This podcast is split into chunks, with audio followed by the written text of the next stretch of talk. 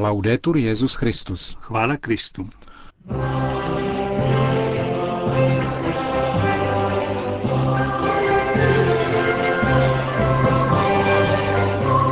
Milí posluchači, vítáme vás při poslechu českého vysílání vatikánského rozhlasu v pondělí 16. dubna v den 80. narozenin svatého Otce, kterému spolu s vámi blahopřejeme a vyprošujeme hojnost zdraví a milostí do dalších let služby Petrova nástupce.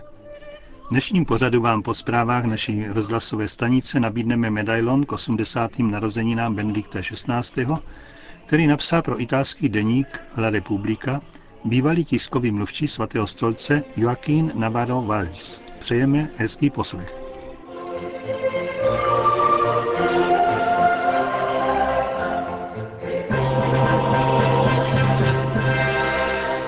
Zprávy vatikánského rozhlasu Vatikán.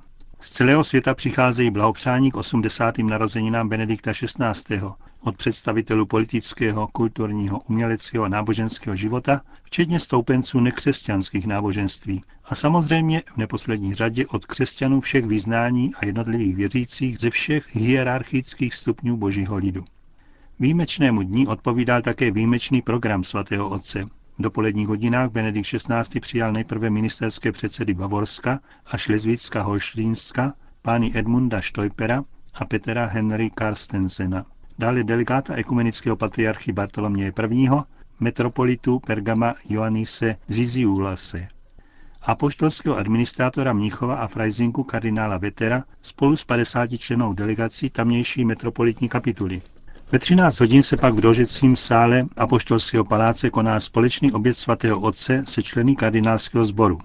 Přibližně v době našeho večerního vysílání v 18 hodin večer se konal ve vatikánské aule Pavla VI. koncert, který pořádá na počest 80. narozenin svatého otce štutgardský symfonický rozhlasový orchestr Südwestrundfunk, který přednesl skladby Giovanni Gabrieliho, Wolfgang Amadea Mozarta a Antonína Dvořáka. Koncertu se účastní řada osobností ze světa kultury a umění.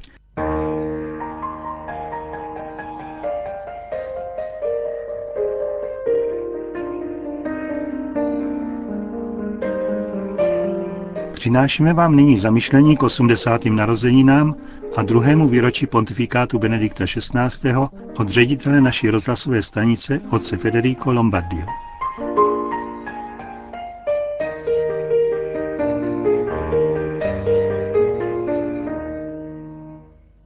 Papa Benedetto XVI appare, come si suol dire, in piena forma. Papež Benedikt XVI. je, jak se říká, ve formě.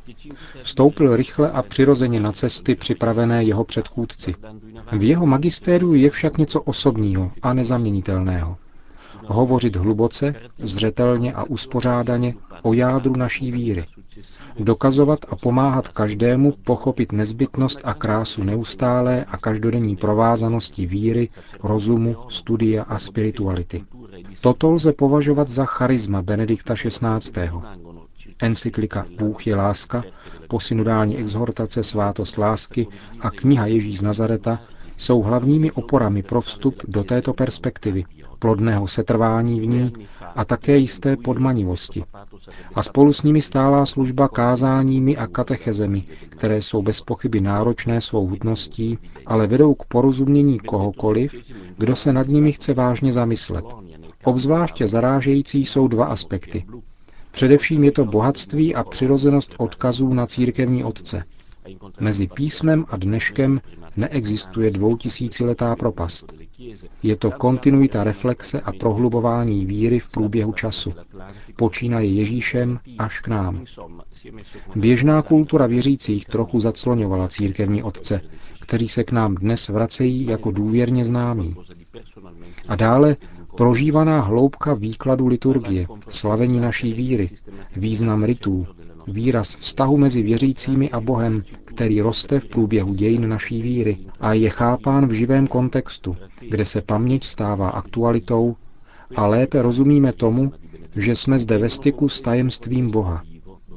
Bůh, Bůh Ježíše Krista, Bůh, který je láska, Bůh, kterého můžeme potkat v živé víře církve, která sahá přes staletí až k nám a je slavena ve svátostech, které jsou nám dány. Vyslechnout si a okusit tato poselství, zakusit radost z toho, že o nich slyšíme mluvit hluboce, důstojně a zaníceně, ale také neformálně a věrohodně pro nás, lidstvo druhého tisíciletí, takže můžeme klidně a s důvěrou dát zapravdu naději, která je v nás. V tom nám Josef Ratzinger, dnes Benedikt XVI., opravdu pomáhá a chápeme, že je to smysl jeho života a jeho služby. Přejeme mu a přejeme si, aby ji mohl ještě dlouho vykonávat. E ci auguriamo che lo possa svolgere ancora a lungo. To byl komentář otce Federica Lombardiho. Následuje medailon k 80. narozeninám svatého otce, který pro italský deník La Repubblica napsal doktor Joaquín Navarro Valls. Během dlouhých let života ve Vatikánu jsem se mnohokrát účastnil pracovních setkání s kardinálem Ratzingerem. Z těchto setkání mi v mysli zůstávají četné vzpomínky, které se skládají do obrazu jeho jedinečného a nezaměnitelného osobního stylu. Když si je nyní připomínám, nemohu se přitom vyhnout dojetí s ohledem na onoho kardinála, který nyní už není viděn jinak než v bílém šatu papeže a který tak o sobě samé může říci já, ale už ne já, jak to zaznělo ve velikonoční homílii. Rád takto přemýšlím o Josefovi Ratzingerovi a vzpomínám na jeho osobnost a vystupování, jehož vznešenost je asi stěží dostižná. Diskrétní, pozorný, římský, ale také úzce spojený se svými německými kořeny. Základem pro pochopení jeho stylu je totiž znalost jeho vlasti, Bavorska. Obyvatelé tohoto kraje se totiž vyznačují jak střízlivostí a plachostí charakteru, který je typický pro severní národy, tak také opravdovou vitalitou a fantazí středomorských národů. Fúze těchto různých aspektů tvoří jednu ze specifických kvalit osobnosti Josefa Ratzingera a je jedním z důvodů hluboké důvěry a přátelství, kterým se inspirovalo tolik osobností nejrůznějších kruhů, včetně Jana Pavla II. Ten totiž ve své knize Vstaňte a pojďme vyhradil budoucímu Benediktovi XVI. slova, která bych označil za svého druhu ojedinělá. Děkuji Bohu za trpělivost a pomoc důvěrného přítele kardinála Ratzingera, píše Jan Pavel II. Jejich přátelství však není tak dávné, jak by se mohlo zdát, a hlubší, než se doposud psalo. K jejich setkání došlo na konkláve roku 1978, hned po smrti Pavla VI. Ratzinger si Vojtilu od té doby pamatoval díky dojmu, který u něho vyvolal jeho vystoupení na generální kongregaci v době CD Vakante. Nedivím se jeho úžasu, protože k Ratzingerově osobnosti bez pochyby patří pronikavý pozorovatelský talent, který miluje právě žasnutí. Jeho jmenování do vatikánského úřadu, ke kterému došlo roku 1982 a nebylo ani hned, ani snadno přijato, zajisté spečetilo vzájemnou úctu mezi těmito dvěma papeži a umožnilo vznik přátelského vztahu, ba dokonce určité osmózy, čili vzájemného pronikání jejich ideí, ke kterému dříve nedocházelo. Ze své předchozí intelektuální a univerzitní zkušenosti si Ratzinger odnesl další rysy. Detailní vnímání problémů, podrobné a velmi přesné analyzování otázek, intenzivně reflexivní povahu vyjadřování. Z této jeho důvěry v rozum jistě také pochází onen optimistický postoj k lidskému myšlení a k jeho cílům, který je jakoby definitivní formou jeho osobnosti. Vezmeli se do úvahy mnohokrát vyjádřené pevné přesvědčení o rozumnosti víry, dalo by se říci, že je realistou. A odtud plyne poslední charakteristika jeho rozsáhlé spisovatelské činnosti. Nepřetržitá, rostomile umíněná intelektuální pastorace, kterou nikdy neopustí. Občas se hovořilo o Ratzingerově zdánlivé křehkosti, téměř zranitelnosti, které inspirují určitou měkost jeho způsobu chůze, jeho průzračného oslovování druhých. Výmluvnost jeho gest by nepochybně mohla vést k takovému závěru. Nebyl by však správný. Myslím, že elegance Ratzingerova vystupování není výsledkem nějakého formálního vychování, ale fyzickým vyjádřením vytříbenosti jeho myšlení. Výmluvné pohyby jeho gest mají svůj původ nikoli v praxi, ani v nějaké technice chování vůči druhým, ale v samotném vývoji jeho myšlení.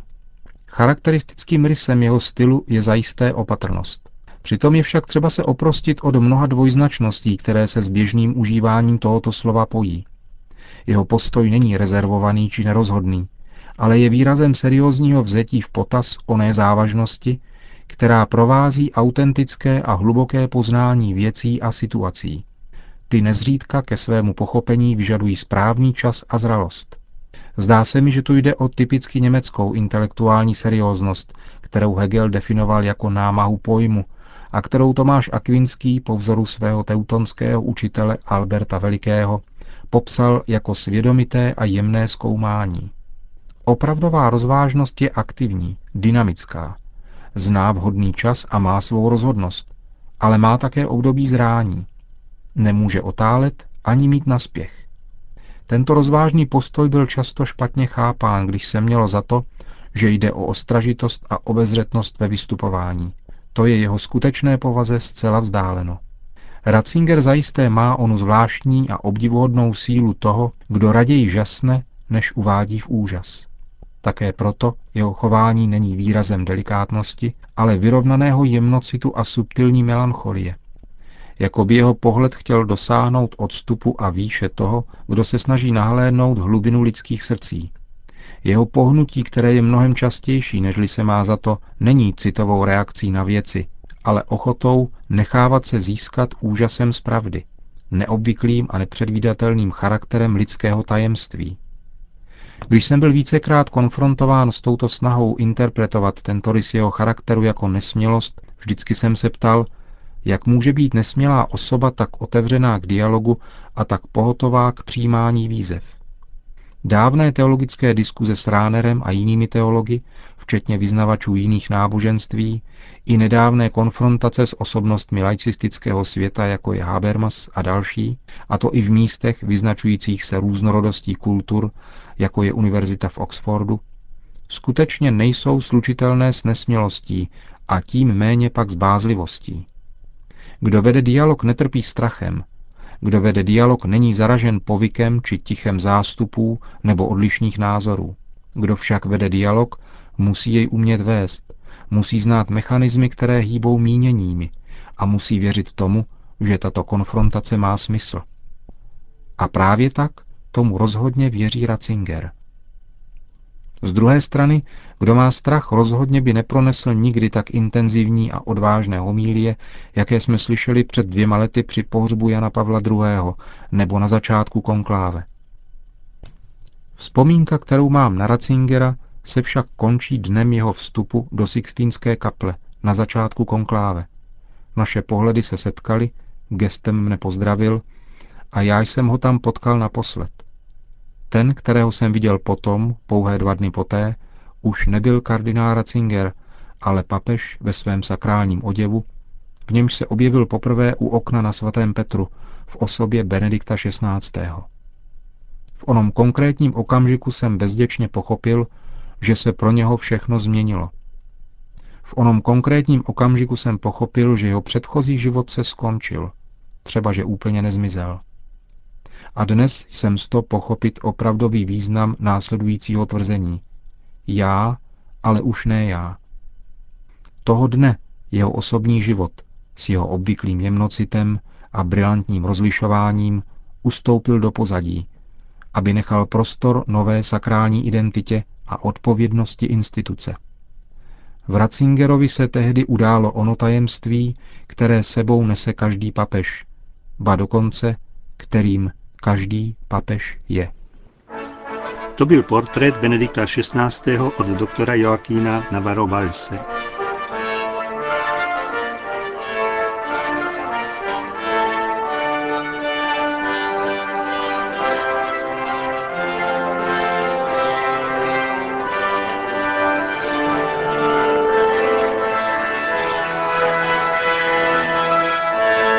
Končíme české vysílání vatikánského rozhlasu. Chvála Kristu. Laudetur Jezus Christus.